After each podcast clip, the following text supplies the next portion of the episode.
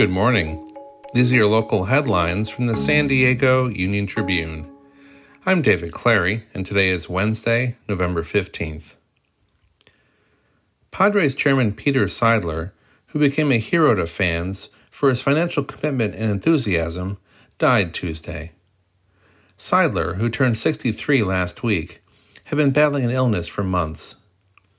The Padres will take the week to mourn as an organization setting aside all non essential business.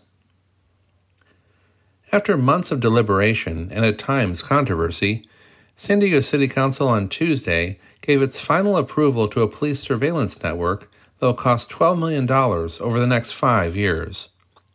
The network, made up of 500 cameras equipped with license plate reader technology, could be placed across San Diego as early as January. Palomar Health will explore bringing in an outside management services company in a move that its top executive says is about competing more effectively. Elected hospital directors voted 5 to 2 in their monthly meeting Monday to allow Palomar's executive team to identify a potential management services company.